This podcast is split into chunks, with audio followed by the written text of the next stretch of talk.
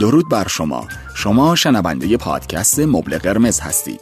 من الیاس گرجی به همراهی کارشناسان برنامه قسمت اول از فصل هفتم رو تقدیم حضورتون می‌کنیم.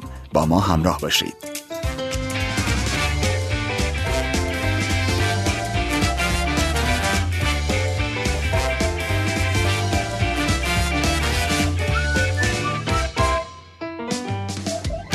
خب خیلی خوش اومدید به فصل هفتم مبل قرمز. بسیار خوشحال و خورسندیم که یه بار دیگه این فرصت رو در اختیار داریم تا با یه سری برنامه جدید و جذاب در خدمتتون باشیم. می‌دونم خیلی طولانی شد این فاصله بین در واقع این فصل و فصل قبلی ولی خب قول میدم که با دست پر برگشتیم با کلی محتوای خوب که امیدوارم مفید واقع بشه براتون. جا داره که تشکر کنم از پیگیری هایی که می‌کنید اینکه می‌پرسید چرا نیستید چرا تولید ندارید چرا مبل قرمز پخش نمیشه چرا منتشر نمی‌کنید. اینا همه باور کنید که برای ما دلگرمیه و قوت قلبی است برای ما. و ما دو تا کارشناس خفن داریم تو این فصل. بله دوتا دو عدد کارشناس. کارشناس عزیز همراه هم با هم حضور دارن در این فصل و خب دیگه معلومه که چقدر قرار چیزی یاد بگیریم. سرکار خانم سیمین اسگری و آقای علی شعاب سلام. خوش اومدید. سلام الیاس جان خیلی ممنونم. خوشحالم که دوباره در خدمت شنوندگان عزیزمون هستم. یه چیز جالبی که الان میشنوم اینه که خیلی از عزیزان توی فروشگاه ها دارن پادکست ما رو گوش میدن خیلی توی اسنپ یا تپسی با پادکست ما آشنا شدن. آیا یه خاطره ای هم دارن آره. تعریف کنین. آره یکی از مراجعین تشریف آوردن همجا سلام خدمتشون عرض می‌کنم. میگفتش که حالم بد بود توی اسنپ نشسته بودم. بعد دیدم که کارشناسی داره صحبت می‌کنه. بعد پرسیدم چیه؟ بهم گفتن که این پادکست مبل قرمز در رابطه با مسائل روانشناسی هستش و اون بنده خدا اینجوری آشنا شده بود و رفته بود همه رو دانلود کرده بود گوش کرده بود. عاشق تک تکتونم. مرسی که اینقدر حمایت می‌کنید. سلام دوستان. امیدوارم که حالتون خوب باشه. با یه سری جدید از پادکست های مبل قرمز اومدیم. امیدوارم که بتونیم اطلاعات خوبی رو با هم تبادل کنیم. خیلی هم خوب. دوستان البته آقای شهاب رو دیگه کامل می‌شناسن ولی اگه عزیزان خاطرشون باشه توی فصل سه ما افتخار اینو داشتیم که خانم اسکری با موضوعات مربوط به خیانت در کنار ما بودن. و واقعا باعث افتخارمون بود که حالا در این فصل هم حسابی قراره از اطلاعاتشون استفاده کنیم. علی جان حالا اون خاطری که تعریف کردی خیلی جذاب و هیجان انگیزه من باید اینو هم اضافه کنم که ما در حال حاضر نزدیک به 55 هزار دنبال کننده داریم و مخاطبین مبل قرمز لطف دارن به ما. برنامه های ما رو دنبال می‌کنن. آمار پخشمون هم بالاست و خب این واقعا خوشحال کننده است و نشون از حمایت شما عزیزان رو داره. چون به هر حال می‌دونید که این پادکست هیچ گونه حامی مالی و اسپانسری تا به این لحظه حداقل نداشته و نداره و کاملا دلی داره تهیه میشه. صرفا به این دلیل که بتونیم با حضور کارشناسان عزیزمون یک سری اطلاعات مفید و هرچند مختصر را به صورت رایگان در اختیار شما عزیزان قرار بدیم تا بلکه حال دلتون حال دل ما و حال کلا رابطه هامون خوب و خوش باشه. ممنونم الیاس جان اتفاقا برام فیلم میفرستن استوری میفرستن که تو جاهای مختلف با هم دارن بله. گوشش میدن و اینم می‌خواستم بگم همه فصل دو تا مجری بود یه کارشناس. نه. امروز دو تا کارشناسیم یه مجری. این فصل قرار دو تا کارشناس یعنی داشته باشیم و یه مجری. دقیقا الیاس که کارشناس می‌گرفتی همه اون امروز این فصل ببین که چگونه کارشناس بله الیاس بگیرن بله. اتفاقا خب از یه طرف هم انقدر که بعضی از مخاطبین کامنت گذاشتن این دو تا مجری چقدر جلفن چقدر سر و صدا می‌کنن. یه ذره زبون به کام بگیرید بذارید کارشناسا صحبت کنن. بفرمایید. ما اصلا یه فصل تولید کردیم که یه دونه مجری داریم که من هم قول میدم بیشتر سکوت کنم و دو تا کارشناس حسابی پربار این فصل. نه دیگه. امروز من یار آوردم. شما صحبت کن ما می‌خوایم بپریم وسط حرفت. خب اونجوری استقبال میشه. شما بپریم وسط حرف بنده استقبال میشه. خب این فصل می‌خوایم در مورد تهرواره ها صحبت کنیم. بریم برگردیم و این فصل رو شروع کنیم.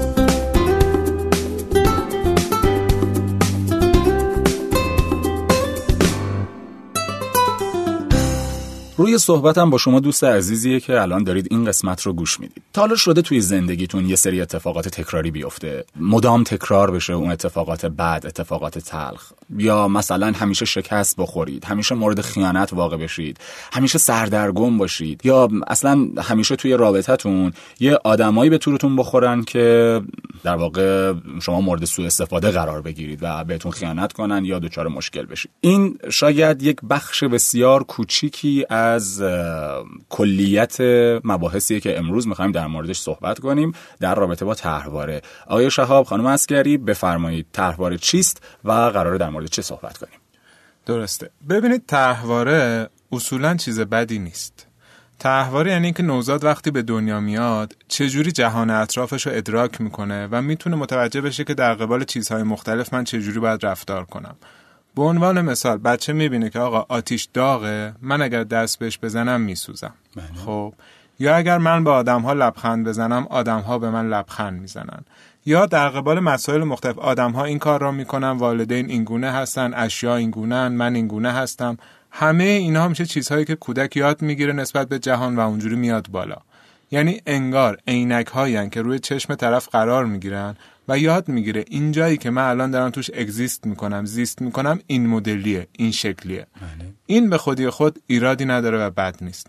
مشکل از اونجایی شروع میشه که گاهن یه سری تحواره های ناسازگار و اشتباه برای شخص شکل می‌گیره. چرا میگیم ناسازگار یا اشتباهه؟ باعث رنج شخص میشه. نمی‌تونه زندگی کنه. روابطش خراب میشه. همش ناراحته. همش حال بد داره. مدام استراب داره و همساله هم. به عنوان مثال من یاد گرفتم تو کودکی اگر به بخاری دست بزنم دستم میسوزه. حالا شما فکر کن من اینو یاد گرفته باشم که اگر با آدم ها نزدیک بشم آسیب می‌بینم. اون وقت کل زندگی برام دچار رنج ناراحتی و مشکل خواهد بود. درست تحواره هایی که ما کار داریم تحواره های ناسازگار اولیه هستش. یعنی اون چیزهایی که احتمالا توی کودکی یا نوجوانی برای ما شکل گرفته و الان توی زندگیمون داره برامون ایجاد آسیب می‌کنه. بله. یعنی مثلا من یاد گرفتم که آدما قرار به من آسیب بزنن دنیا قرار جای بدی باشه من آدمی هم که ناتوانم. این آموزه های اولیه این عینک های اشتباهی که توی کودکی روی چشم من قرار گرفته رو می‌خوایم با همدیگه توی این فصل بررسیش کنیم. پس چیزی که من تا حالا یاد گرفتم اینه که طرحواره ها بیس اصلیشون از کودکی میاد. در کل می‌تونیم بگیم که طرحواره ها همطور که آقای شهاب گفتن یه سری خاطرات اولیه تجارب اولیه ما. وقتی این تجارب اولیه در کودکی برای ما اتفاق میفته به ما یه عینکی میده که ما جهان رو از اون به بعد بر اساس اون عینک می‌بینیم. یعنی هر آنچه که در کودکی دریافت کردیم بر اساس همون شروع می‌کنیم دنیامون رو تجربه کردن و در بزرگسالی انتخاب کردن. اتفاقی که تو این وضعیت میفته باعث میشه تجارب اولیه ما در کودکی روی ذهن ما نقش ببنده وقتی نقش میبنده ما در بزرگسالی بر اساس همون زندگیمون رو انتخاب می‌کنیم بر اساس همون رفتار می‌کنیم. یه جورایی می‌تونیم بگیم این اتفاقات یه سری کلیشه های رفتاری به ما میده و ما بر اساس اون جهانمون و زندگیمون و, و شرایطمون رو شروع می‌کنیم به درک کردن. یه سری اعتقادات عمیق به ما میده در مورد خودمون دنیامون دیگران اطرافیان و ما اون رو در ذهنمون ثبتش می‌کنیم. آموزه های اولیه ما واسه اینکه با دیگران و دنیا چطور ارتباط بگیریم؟ یه دانشی از خود ماه و از دی اطرافیان ما حالا جهان و دیگران.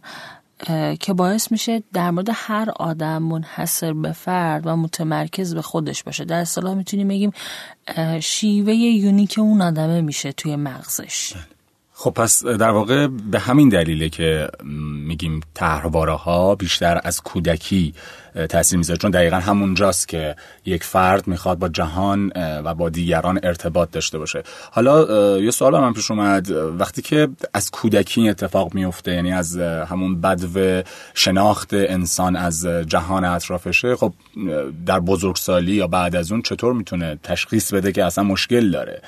شاید فکر کنه که اصلا همه همین شکلی هن. باید همین شکلی باشه. این بیماری فیزیکی نیستش که درد داشته باشیم. یا یه بیماری تو جسممون نیستش که از روی مشکلات جسمیمون بفهمیم درد داریم و یه اتفاقی افتاده. یه چیزی در ذهن ماه. یه اتفاقی در ذهن ما افتاده. یه نوع نگرش ما نسبت به روابطه. ما مدام توی روابط دچار چالش میشیم. مدام توی کارامون شکست می‌خوریم. مدام از یه کاری میایم بیرون. یا اون کار دلخواهمون رو نمی‌تونیم پیدا کنیم. اینجا می‌تونیم علائمش رو ببینیم. یه سری رفتارهای تکرار شونده است. یه سری موقعیت های تکرار شونده است که ما مدام توش اون اتفاقی که دوست داریم بیفته رو نمی‌تونیم تجربه کنیم. ببین کلا سیستم مغز اینجوریه. ما تو اپیزودهای مختلف به این اشاره کردیم. ما مغزمون یه قسمتی داره به نام آمیگدال یا آمیگدالا که این مسئول هیجانات ماه و بعد میاد یه سری قشرهای عالیتری داره مثل قسمت کورتکس و جاهایی که تفکر اندیشه و امثال هم منطق از اونجا ناشی میشه. بله. وقتی که من طرحواره دارم اون آمیگدالم اون هیجانم اون حال بدم اول میاد بالا نسبت به یک چیز و بعد منطقم میاد بالا. برای همین منطقم درست عمل نمی‌کنه. به عنوان مثال من از کودکی این احساس برام به وجود اومده که من از ارتباط با آدم ها قرار آسیب ببینم یا آدم های اطرافم قرار منو ترک کنن. برای همین هر وقت مسئله ارتباط برام پیش میاد توی دستگاه آمیگدال من هیجانهایی مثل استراب مثل ترس مثل شرم و مثل خشم ایجاد میشه. این باعث میشه که اصلا نتونم منطقی به اون ارتباط نگاه بکنم. و اینجاست که خود من هیچ وقت متوجه نمیشم که این ادراک من نسبت به رابطه غلطه. فکر می‌کنم حق با منه. چرا بقیه دارن اشتباه می‌کنن؟ چرا بقیه نمی‌فهمن؟ چرا بقیه متوجه نیستن؟ ولی حقیقت اینجاست که لازمه که پیش یک روان درمانگر بریم و هر انسانی حداقل یک بار دوره تراپی رو توی زندگیش بگذرونه که بتونه اینها رو خونسا کنه. ببینه اون چیزی که در فکر منه اون چیزی که در اندیشه منه اون نگاهی که من دارم به جهان هستی به انسانها به خودم به رابطه آیا برخواسته از آسیب ها رنج و ناراحتی های زندگی اولی هم نیست؟ آیا واقعا حالت نرمال متعادل و خوبی داره برای ما؟ چون می‌دونیم وقتی من دچار مشکلم از زندگی رنج می‌برم و هیچ وقت نمی‌تونم زندگی خوبی داشته باشم. و اون وقتی که میرم میشنم چه روانشناس و وقتی از من می‌پرسه چند درصد زندگی رنجه چند درصد زندگی سختیه؟ میگه 90 درصد 100 درصد. و اونجا معلومه که یه جای کار میلنگه. دیدیم یه مواقعی افراد خیلی خوب بلدن از پس کارشون بر بیان خیلی خوب بلدن مشکلات رو حل کنن. اما توی یه سری موقعیت ها شبیه یک بچه پنج ساله عمل می‌کنه یا شبیه یه بچه هفت ساله و خودش میگه می‌دونم نباید این کارو بکنم ولی نمی‌دونم چرا این کار رو انجام میدم. اینجا دقیقا جاییه که اون آمیگدال فعال شده هیجان فرد فعال شده و به جای اینکه فرد تفکر داشته باشه فعالیت کنه مغز تحلیل کنه مستقیما همون خطی رو میره که نمی‌خواد بره. یعنی دقیقا تو هر سنی که آسیب دیدیم؟ تو همون سن از لحاظ طرحواره ما گیر می‌کنیم.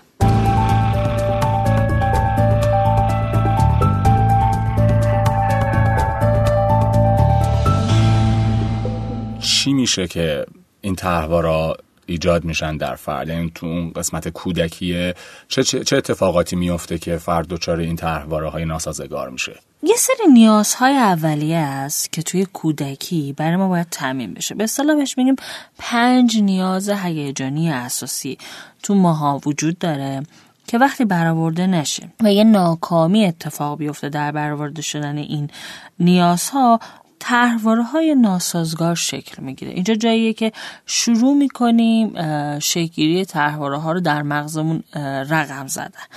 اول نیازش می‌تونه یه دلبستگی ایمن باشه. یعنی ما وقتی یه دلبستگی ایمن با پدر و مادر خصوصا مادر در کودکی برامون شکل می‌گیره. امنیت داریم ثبات داریم. میپذیرنمون دوستمون دارن. به نیازهای اولیه ما توجه می‌کنن. مادر در مواقع مثلا نیازهای کودک حضور داره و جوابگوه. یه دلبستگی ایمن اینجا برای کودک شکل می‌گیره. و این دلبستگی اشتباه هم نیست دیگه. خب باید باشه دیگه. اون در واقع اون حضور مادر باید باشه دیگه. دلبستگیه. یه دلبستگی ایمن اصلا به واسطه همچین شرایطی شکل می‌گیره بله. و اون فضای روانی کودک رو امن می‌کنه. درست. توی مسیر رشدش باید به این نتیجه برسه که من می‌تونم یه سری کارها رو خودم انجام بدم. مستقل از دیگران. و اون وقته که به این نتیجه این کودک می‌رسه که آقا من یک انسانیم که کارآمدم می‌تونم هویت خودم رو داشته باشم می‌تونم استقلال داشته باشم. و وقتی این نیاز براش توی کودکی ناکام بمونه و این اتفاق براش نیفته توی بزرگسالی هم تو این حوزه لنگ می‌زنه. نمی‌تونه مستقل باشه نمی‌تونه کارآمد باشه. مدام در قبال کارآمدی خودش دچار شک و تردیده مدام با خودش میگه که من ناتوانم من نمی‌تونم انجام بدم. باید یکی باشه که من این کار انجام بدم. و دومین نیازی که پس ما بررسیش کردیم نیاز به استقلال و کارآمدی و هویت جداگانه برای شخصه. بله. سومین نیاز که خیلی مهمه که توی کودک برآورده بشه نیاز آزادانه کودک به بیان هیجانها و احساساتشه. یعنی این امنیت رو داشته باشه که اگر من هیجان و احساسم رو در میون می‌ذارم دیگری پذیرش می‌کنه. میشنوه و معتبر هیجان و احساس من براش. کودک اگر به این نتیجه نرسه که من نیازهام و هیجانهام برای دیگران مهمه و برای دیگران معتبره دوچار تحواره هایی میشه که حالا در ادامه خانم اسکری حتما خواهند گفت. پس سومی شد بیان آزادانه احساسات و هیجانات کودک که بتونه بیان کنه و توسط والدین ولید بشه اعتبار بخشی بشه. در ادامه بیان نیازها می‌تونیم این مثال رو بزنیم که تو جامعه ما خیلی عرفه. یه عرف فرهنگی. اگه پسر بچه یه جا بخوره زمین بهش میگیم که پسر بچه که زمین نمی‌خوره. حالا خوردی زمین اجازه نداری ناراحت چی. گریه نکن پاشو تو مردی حق نداری گریه کنی. ما حتی در الگوهای بزرگسالی هم به افراد اجازه نمیدیم نیازهاشون رو آزادانه توضیح بدن یا هیجاناتشون رو حتی بتونن در صحبت کنن. نیاز چهارم یا حوزه چهارم اسمش از خودانگیختگی یعنی اینکه شخص به صورت شخصی موتیویشن داشته باشه هویت شخصی داشته باشه انگیزه درونی داشته باشه و اون کاری که دوست داره رو اصلا ارزش براش قائل باشه. بگه من این کار رو می‌خوام انجام بدم این هویت رو دارم این نظر رو دارم. برعکس این قضیه میشه دیگر جهتمندی. یعنی نره تو این فازی که هرچی فلانی گفت هرچی فلانی گفت هرچی اون گفت من اصلا نباید عقیده نظر و خواسته خودم رو داشته باشم. این فرقش با اون مورد دو که در تو استقلال بود اینه که تو اونجا بیشتر اینه که بتونم کاری و خودم انجام بدم احساس توانمندی کنم و بگم من انجام دهنده کارها می‌تونم باشم به تنهایی. تو این میگه اصلا مهمه که اون چیزی که دلم می‌خواد و انگیزه من هست و درون من هست و مهم بدونم حداقل خودم. و برای اینکه بر طولانی نشه سعی برم سراغ پنجمی. پنجمی هم اینه که کودک از همون بچگی یاد بگیره یه سری محدودیت های واقع گرایانه وجود داره توی زندگی. یعنی ناکامی هم به اندازه خودش تجربه بکنه بدونه که همه چیزهایی که من می‌خوام ممکن اتفاق نیفته و یه سری ناکامی و رنج توی کودکی هستش. اگر نتونه این مرحله رو طی بکنه توی بزرگسالی باز دچار یه سری آسیب ها میشه. حالا خانم اسکری توی جلوتر میگه که هر کدوم از این حوزه ها اگر رعایت نشه چه اتفاقی میفته؟ من این نکته رو اضافه بکنم. توی تحقیقات جدید این پنج حوزه همچنان معتبره و استفاده میشه و فکر کنم تو اون منابعی که مخاطبین بخوام گوش بدن بیشتر اشاره شده ما اونو گذاشتیم منبع صحبتمون. بسیار. اما یه سری از مقالات و تحقیقات هم هست که به چهار حوزه تقلیل داده. حالا اگه بعدا کسی خواست اون رو جداگونه می‌تونه بره مطالعه کنه. من یه موردی رو اضافه کنم. در پنجمین نیاز گفتین محدودیت های واقع گرایانه یا واقع بینانه خیلی عالی بود. خوبه که پدر مادرها در مورد این موضوع یه مقداری بیشتر بدونن. منظور ما از تحمل شکست و ناکامی اینه که تا حدودی تجربه کنن. نه سبک فرزند پروری کاملا سختگیری که همیشه بچه رو در معرض شکست و ناکامی می‌ذاره و میگه خب این برای آیندهش خوبه. این کلا این بچه دیگه نمی‌تونه کاری انجام بده. یعنی تصمیم می‌گیره کاری انجام نده چون چیزی غیر از شکست رو در سالهای اولیه تجربه نکرده. اصلا یکی از مشکلاتی که متاسفانه توی فرهنگ سنتی هست اینه که بچه رو به شدت میگن بذار سختی بکشه تا بزرگ شد مثلا تغییر کنه. و این دقیقا آسیبزا هستش. یه کسایی که قصد می‌برن بچه رو گم می‌کنن که بچه یاد بگیره خودش مثلا به پلیس مراجعه کنه یا راهو پیدا کنه و امثال هم قرار نیست ظالمانه بچه رو ناکام کنیم. قراره که بچه بدونه تو همون زندگی خودش به هر حال یه سری چیزهایی هست که ممکنه بهش نرسه و این رو هر انسانی توی زندگی طبیعیش تجربه می‌کنه. لازم نیست ما کاری براش انجام بدیم. هر بچه می‌فهمه مثلا من الان فلان غذا رو می‌خوام و شرایطش نیست. من الان مثلا ممکنه فلان تفریح رو بخوام ولی همین الان شرایطش نیست. ولی به این صورت نباشه که والدین بیان ناکامش کنن بگن نه نمیشه حالا باید قوی بشی سختی بکشی. اون خیلی آسیب زاتره آیا شاب یه مورد دیگه هم هست این که در نهایت هدف ما تو این طرح درمانی اینه که به افراد کمک کنیم که با روش هایی که سازگاری داره و انعطاف پذیرن بتونن در جهت این نیازهاشون این پنج نیازی که گفتیم بکوشن تلاش کنن به دستش بیارن. طرح درمانی قراره که تمام اون چه که شما تا الان نتونستید یاد بگیرید مهارت ها رو بیاد بهتون آموزش بده تا بتونید به دستش بیارید. و نیازهایی که براتون آن مت یا ارضا نشده مونده توی کودکی الان مت یا ارضا بشه. اونم توی اتاق درمان. حالا نتیجه این اتفاقات اگر اگر این موارد دیگه فرمودید اگه مثلا انجام نشه اتفاق نیفته خب چه بلایی سر اون فرد میاد؟ چی میشه؟ وقتی نیازها ارضا نمیشه 18 تا طرحواره ناسازگار اولیه به فرد میده. یعنی مشکلات دقیقا با همین شرایط شروع میشه. یعنی مشکلات دقیقا با همین تحوارها در زندگی فرد شروع میشه. دقیقا هم چیزی که شما دوتا گفتید به علاوه اینکه چیزی توی تحوار درمانی وجود داره به نام فراتشخیص.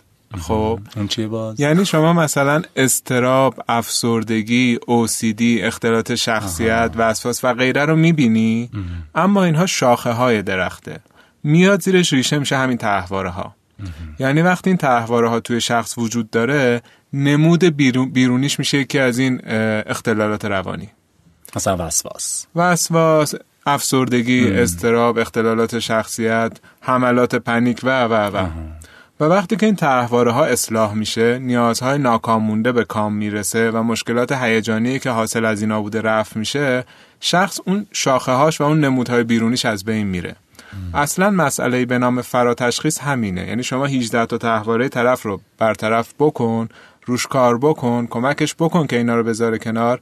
هر نمودی و هر بیماری توی بیرون داره کاهش پیدا می‌کنه و از بین میره. یعنی به زبان ساده بخوام بگم بیماری های روانی ما معمولا برخواسته از این 18 تا تحوار است. حالا از این 18 تا یکی دو تا داره یکی 5 تا داره یکی 16 تا داره یکی هم 18 تا داره. من خواستم همینو بپرسم. خواستم ببینم کسی هست که هر 18 تا رو داشته باشه اصلا کسی هست که هیچ کدومو نداشته باشه. اینی که هر 18 تا رو داشته باشه دیده شده. نه. اینی که هیچی نداشته باشه. رو هنوز بنده قسمتم نشده ببینم ولی امیدوارم که باشه. ولی کسایی هستن ایران فکر نمی‌کنم حداقل ما یکی دو تاش رو داریم. خب بدونین که این پروتکل مال کشورهای دیگه است. ما از کشورهای جهان اول تقریبا این پروتکل رو در ایران آوردیم. یعنی نه اینکه ما آورده باشیم اساتید آوردن و به ما آموزش دادن. پس اگه در کشورهای جهان اول وجود داره در ایران کاملا طبیعیه که وجود داشته باشه. بله صد درصد.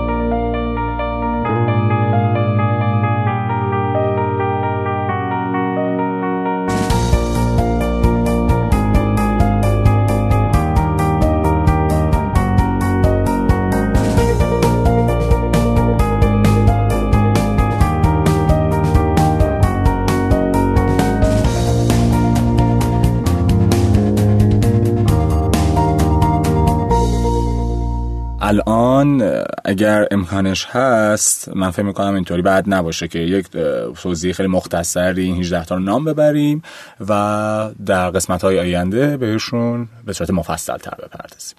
اولین تحواره تحواره رها یا ترد شدگی که بی ثباتی در رفتار رو به ما نشون میده. توی این طرحواره فرد به صورت مداوم نگران از دست دادن نزدیکان خودشه یا ترس از تنهایی داره؟ می‌کنم خیلی هم شایع است این بین ماها. خصوصا نسل جوون توی روابطشون خیلی این قضیه رو دارن. هم هم خیلی شایع است بین نسل جوون هم متاسفانه چیزیه که نسل جوون در روابطش خیلی ازش استفاده می‌کنه. تا اذیت بشه تهدید به ترک می‌کنه. دومین تحوار تحوار بیاعتمادیه. در طول زندگی فرد کلا منتظر ضربه و آسیب زدن از سوی دیگرانه. تماما ذهنش اینه که دیگران آسیبزا و خطرناکم کی می‌خوان به من آسیب بزنم من باید یه جورایی گوش به آسیب بشم. طرحواره سوم محرومیت هیجانی. این طرحواره باعث احساس کمبود محبت در فرد میشه و آدم ها مدام دنبال یه همدرد و همدل هستن که باش صحبت کنن و درکشون کنن. طرحواره بعدی نقص و شرمه زمانی که فرد به این مبتلا بشه در هر زمانی و در هر جای احساس پوچی و بیارزشی می‌کنه.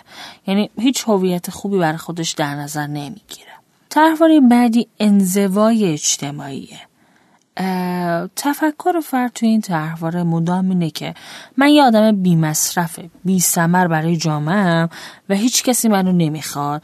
پس باید توی گوشه تک و تنها بمونم تا بمیرم. به عنوان مثال دقیقا همینی که گفتید من دیدم که مراجعینی هستن که توی دوره مدرسه زیاد از سمت همکلاسی هاشون مسخره شدن یا دست انداخته شدن این باعث شده که همیشه خودشون یک فرد منزوی از بقیه کلاس در نظر بگیرن. یا توی خانواده اینجوری بوده که به این یه بچه اهمیت ندادن. این یه بچه جدا بوده. این یه بچه تنها و منزوی بوده. بعد همینو دیدی که نسبت به خانواده دارن دیدی که نسبت به مدرسه دارن و بستش میدن به جامعه. بعد می‌بینی توی جامعه هم منزویه. با کسی نمی‌تونه ارتباط بگیره نمی‌تونه مثلا توی محیط کارش به بقیه ملحق بشه و به isolation می‌رسه ایزوله میشه توی خودش. طرحواره بعدی وابستگیه. فرد کلا نمی‌تونه کارها اعمال روزمره خودش رو به صورت درست انجام بده. ما اینجا قشنگ یه پت و مت می‌بینیم. تو وابستگی. توی وابستگی. یعنی اصلا نمی‌تونه ساده ترین کارهاش هم نمی‌تونه انجام بده. پسش بر نمیاد. تا عجیب که این یک ریشه داره و قابل درمانه. آره آره چون تو کودکی اصلا آموزش دیده که من هیچ کاری خودم نمی‌تونم انجام بدن معمولا وقتی میریم بررسی می‌کنیم معاینه می‌کنیم می‌بینی یه والد درون داره به نمایندگی از پدر یا مادر. هی بهش گفته تو نمی‌تونی تو ارزشو نداری تو خنگی تو به در نخوری تو فلانی. که این باعث شده که این شخص همه عمرش وقتی میاد یه کاری انجام بده انگار یک ضبط صوتیه که دکمه پلی زده میشه. والد شروع می‌کنه صحبت کردن. به در نخوری بی ارزه فلانی. شخص استراب می‌گیره احساس شرم پیدا می‌کنه و اصلا یا اون کارو میپیچونه یا سمتش نمیره یا دچار مشکل میشه. من حتی احساس می‌کنم این تحوارا روی همدیگه هم تاثیر دارن. یعنی باعث میشن که یه تحوار دیگه دفعه سر پیدا کنه. مثلا این اگر این قضیه اتفاق بیفته که همش بخواد خودش رو از اون طرف منزوی هم میشه این فرد. افسرده هم میشه این فرد. چون نمی‌تونه کاری انجام بده و در اجتماع نمی‌تونه فعالیت درستی داشته باشه. اصلا مثال برای شما بزنم. کسی که تو اون قسمت رها شدگی توی کودکی بهش گفتن که ولت می‌کنیم تو به درد نمی‌خوری دوستت نداریم. این احساس می‌کنه که آقا من احتمالا یه عیبی دارم دیگه. نقص و بله. شرم هم معمولا به وجود میاد. بعد چون میگه من یه عیبی دارم یه نقصی دارم که بابت شرمندم کسی هم منو دوست نداره سر هیچ کاری هم نمی‌تونم وایسم به صورت یک فرد توانمند و مفید کار کنم. یعنی گاهن می‌بینی که اصلا اینا زیر همدیگه قرار دارن و وقتی اون زیریه رو درست می‌کنه رویا خودش کم کم از بین میره. در ادامه حرفت من اگه بخوام بگم دقیقا یکی از این طرحوارها وقتی پیش میاد خودش بقیه رو هم پیش میاره. یعنی مثل یه دومینو میمونه. همه رو می‌زنه و میندازه. وقتی یه آدمی وابسته است و اعمال روزمره خودش کار روزمره خودش رو نمی‌تونه انجام بده در نهایت آسیب پذیر هم میشه. چون مدام در استراب تنشه و به صورت دائم منتظر بروز یه اتفاق ناگواری شرایطی که از کنترلش خارجه. این خودش تحور آسیب پذیریه بله. و همینجوری ادامه دار تحوره های بعدی پشت هم پیش میان. مثلا اسم دیگهش گوش بزنگی نسبت به آسیبه. یا گوش بزنگی نسبت به ضرر یا بیماریه. من همش گوش بزنگم که الان یه بدبختی تو زندگی من قرار رخ بده. اصلا مگه داریم زندگی من همجوری ثابت پیش بره؟ همش باید بالا پایین داشته باشه. و خب در نهایت طرحواره بعدی پیش میاره که خیشتن تحول نیافته است. کلا فردی احساس وابستگی شدید داره نسبت به اطرافیان خودش نسبت به شرایط خودش. اینا همون افرادی میشن که اصلا حاضر نیستن هیچ تغییری تو وضعیت خودشون بدن. انتقاد پذیر نیستن. و با کوچکترین تغییر انگار دست بهشون می‌زنی جیغ می‌زنن. همین دسته از افراد میشن. تحواری بعدی میشه تحواری شکست. به صورت دائم احساس شکست و عدم رضایت از زندگی داره. اون کارتون گالیور رو فکر می‌کنم هممون یادمونه دیگه. بله. من می‌دونم. دقیقا طرحواره شکسته. می‌دونه که هیچ وقت قرار نیست از زندگیش لذت ببره. می‌دونه که هیچ وقت قرار نیست مشکلاتش حل بشه و هر بار یه بدبختی یه مصیبت جدید براش اضافه میشه کم کم شما نگاه اه تو سلبریتی ها تو افراد معروف تو مثلا آره. فلان فرد که همه میشناسنش و و و اه اه اه اینا چقدر وجود داره. و گاهن اینو حتی تو والدینمون می‌تونیم پیدا کنیم و بفهمیم که چرا من انقدر آسیب دیدم و الان خشمگین و ناراضیم از زندگی. حالا من نمی‌خوام الان وسط این توضیحات مختصر در رابطه با رو بپرم. ولی خب چی میشه که پس چرا نمیرن برای درمان؟ نمیریم برای درمانش. یعنی به چه حدی باید برسیم که تازه اینجا متوجه شیم که خب بابا من مشکل دارم باید برم درمان کنم خودم. چرا نمیری؟ خدا هم سلام همین از شما. احتمالاً یکی از این تحواره ها باعث میشه که دوباره من بله این که شوخیه ولی داستانش اینه که علاوه بر چیزی که شما میگی الیاس جان کلا کشورمون روانشناسی یا مشاوره رو مگه چقدر قبول دارن؟ مگه مثلا شما یک کسی قرار باشه بره قرص مصرف کنه برای مسائل روانپزشکیش و اینکه بتونه روی خودش تاثیر چقدر گارد نداره و با مثلا آغوش باز میره میگه آقا من مثلا ازم تست بگیرید اگر لازم قرص مصرف کنم. یا چند درصد آدما رو می‌شناسی پیش روانشناس یا تراپیست به صورت یه دوره پیوسته تو زندگیشون رفته باشن. دقیقا مشکلمون همینجاست دیگه. ما همین الانش هم شما نگاه بکنی برو یه جایی بگو من می‌خوام رفتم پیش روانشناس هزینهشو به عنوان بیمه یا فلان به من بدید. کی قبول می‌کنه؟ کدوم ارگانی قبول می‌کنه؟ ولی شما واسه هر چیز جسمی که باشه کوچکترین چیز هم که باشه بالاخره قانونی پیدا می‌کنی. این مشکل فرهنگی کشور ماست. به علاوه کلا تحواره ها اینجوری که طرف وقتی داره چون اون پترن مغزشه اون ریشه چجوری بگم انگار که اون همه اون تفکرشه همه اون چیزی که احساس می‌کنه همین درسته. مقاومن به تغییر. بله. یعنی شما احساس خب درستش همینه دیگه. این آدم چی میگه؟ چرا همچین حرفی می‌زنه؟ خب درست اینه دیگه. تو مغز من که این بوده. به علاوه تحورهای عینک به آدما میده. اصلا آدم عینکی مگه می‌تونه دنیا رو بدون عینکش ببینه؟ یه جایی تغییر ها مثل این میمونه که آدمه باید عینکش رو عوض کنه. چقدر آدم ها ظرفیت دارن که عینکاشون رو عوض کنن؟ به همین دلیله که سخته. عینکمون با هم. دیگه چون آقای شب هر دو عینکی با هم دیگه یعنی مگه پولش باشه هر دفعه آزده هم برم پرای من عینکم عوض کنم. نه منظورم کلا شماره عینکه آره آره. و خب به همین دلیله که سخت عوض کردن. چون ما سالها با این زندگی کردیم و توانایی تفکر و تحلیلش رو چون از دست دادیم نمی‌تونیم به راحتی ببینیم. نقطه ضعف و مشکلاتمون رو. درست. خب پس من موردوار سریع شروع کنم اشاره کردن که تایممون خیلی نگیریم. بعد سر هر اپیزود روی هر کدوم از اینا میریم. مفصل توضیح. مفصل توضیح میدیم هم ریشش رو میگیم هم راهکاراش رو میگیم که با گوش کردنش تحول شروع کنیم ایجاد کردن. آره. بعدی تحواره استحقاقه. یعنی شخص همش احساس می‌کنه که حق با منه. بهترین حق منه توی بحثا حق با منه دیگران باید این کار در قبال من بکنن و امثال هم نوعی انگار مثلا شخص خودشیفتگی داره که احساس حق خواهی داره حق به جانبی داره. بعدی میشه تحوار خیشتنداری ناکافی یا خودانضباطی ناکافی. این مثل اینه که طرف لیوانش کوچیک در قبال استراب ها و مسئولیت ها و نمی‌تونه استرابهاشو مدیریت کنه رفتارشو مدیریت کنه مسئولیتهاشو مدیریت کنه و با کوچکترین استرس و استرابی سری به هم میریزه. بعدی می‌ذاریم تحواره خودقربانیگری یا ایثارگری افراطی. خودقربانیگری یعنی وقتی که شخص توی جمعه احساس می‌کنه من خواسته ها و نیازها مهم نیست من باید از خودم بزنم به خاطر دیگری. که خب حالا فرهنگ چقدر اینو به ما داده بماند ولی حتی گاهن تو رابطه هم این کار دستمون میده. من باید از خودم بزنم از خواستم بزنم به خاطر دیگری. بعدی تحواره اطاعت هستش. تو تحواره اطاعت شخص خودشون میره تابع یه منبع قدرت می‌کنه. یعنی انگار همش دنبال اینه که یه نفری باشه بهش بگه چیکار کن چیکار نکنی ازش اطاعت کنه. و وقتی اطاعت می‌کنه از دیگران حال خوبی رو پیدا می‌کنه. بعدی رو می‌تونیم پذیرشجوی جلب توجه اشاره کنیم که شخص دنبال اینه که همش رضایت و خوشی دیگران رو فراهم کنه دیگران نسبت بهش حس خوبی داشته باشن. طبق خواست اونها حرف می‌زنه طبق خواست اونها رفتار می‌کنه خودش عوض می‌کنه که فقط دیگران بپذیرنش و بگن به بچه خوبه. یه کردیت بهش بدن یه نمره الف بهش بدن و این حالش خوب بشه. انگار هی آدمای ستاره میچسبن روی سینه این که تو خوب هستی ما ازت راضی هستیم. و کل شخص میره تو این فضا. بعدی منفی نگریه. که یعنی همه جهان رو منفی می‌بینه همه رویدادها رو منفی می‌بینه و کلا دیدش نسبت به جهان و آدما بدبینانه است. خیلی شوپنهاوری میشه دید شخص. تحوار دیگه که می‌خوایم بهش اشاره کنیم تحوار بازداری هیجانیه که به این شکله که طرف احساساتش رو نمی‌تونه به دیگران بگه. یعنی تا میاد توی ذهنش می‌خواد بگه ولی هی سکوت می‌کنه حرفاشو نمی‌زنه. احتمالا دیگه دیگه کسایی که اصلا سخته براشون احساساتشون رو گفتن. بازداری می‌کنن. حرف نمی‌زنن. دقیقا. بازداری می‌کنن از اینکه اموشنشون بیاد بیرون و حرفشون رو بتونن بزنن.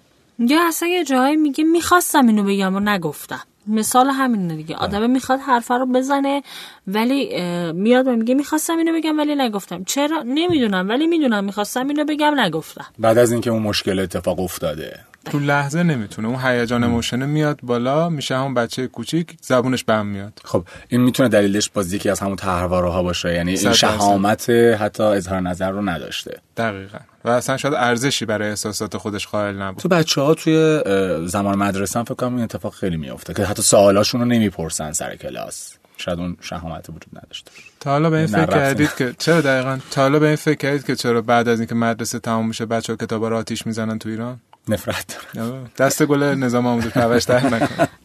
دلیلش یکی از دلایلش که حالا دستشو نمی‌بره بالا بمانه یکی از دلایل دیگهش اینه که اون- سیستم آموزشی اصلا حوصله نداره این دستشو ببره بالا. و محکوم به این میشه که دستشو بیاره پایین. و خب خودش ایجادی طرحواره دیگه است. خودش بازداری هیجانی رو کامل ایجاد می‌کنه. دو تای دیگه مونده اونم اشاره بکنم که دوستان حوصله‌شون سر نره. یکی ملاک های سختگیرانه یا استانداردهای سختگیرانه است که مثل اینه که شما یه خطکش داری مدام دیگران رو با این خطکشت میسنجی. هی عیب جویی ازشون می‌کنی که آقا شما این کار درست بود این کارت غلط بود چرا این کار کردی چرا اون کار کردی؟ و برای دیگران مدام سختگیری داری. و در نهایت تحواره پانیشمنت یا تنبیهگریه. که توی تحوار تنبیهگری هم شخص دیدگاهش اینه که هر کسی اشتباهی انجام داد باید تنبیه بشه. اگر دیگری اشتباه کرد باید تنبیه بشه و اگر خودم اشتباه کردم منم باید تنبیه بشم. و اونجا دست به خود تنبیهگری می‌زنی. خیلی کسایی که خودزنی می‌کنن خیلی کسایی که خودکشی می‌کنن به سمت اعتیاد میرن یا تخریب خودشون رو رقم می‌زنن. حالا به هر گونه ای این خود تنبیهگریه رو دارن. احساس می‌کنن مثلا نقص و شرم داره. میگه من که آدم بدیم دوست نداشتنیم حالا با خودم تنبیه کنم. دیگه با خودزنی و اعتیاد و فلان و اینا شروع کنم تنبیه خودم. دوستان عزیز ممنون از اینکه همراه ما بودید. صبر کردید منتظر بودید که فصل جدید شروع بشه. می‌دونم که مشتاقانه منتظر بودید و این باعث دلگرمی و در واقع قوت قلب ماست و ممنون از همه شما عزیزان. برامون کامنت بگذارید از هر جایی که میشنوید. subscribe مون کنید و به دوستاتون معرفی کنید. حالا این قسمت اول رو هم که شنیدید اگر سوالی براتون مطرح شده نسبت به قسمت های بعدی و این طرحواره ها حتما با ما در میون بگذارید. کارشناسان برنامه با شما هستند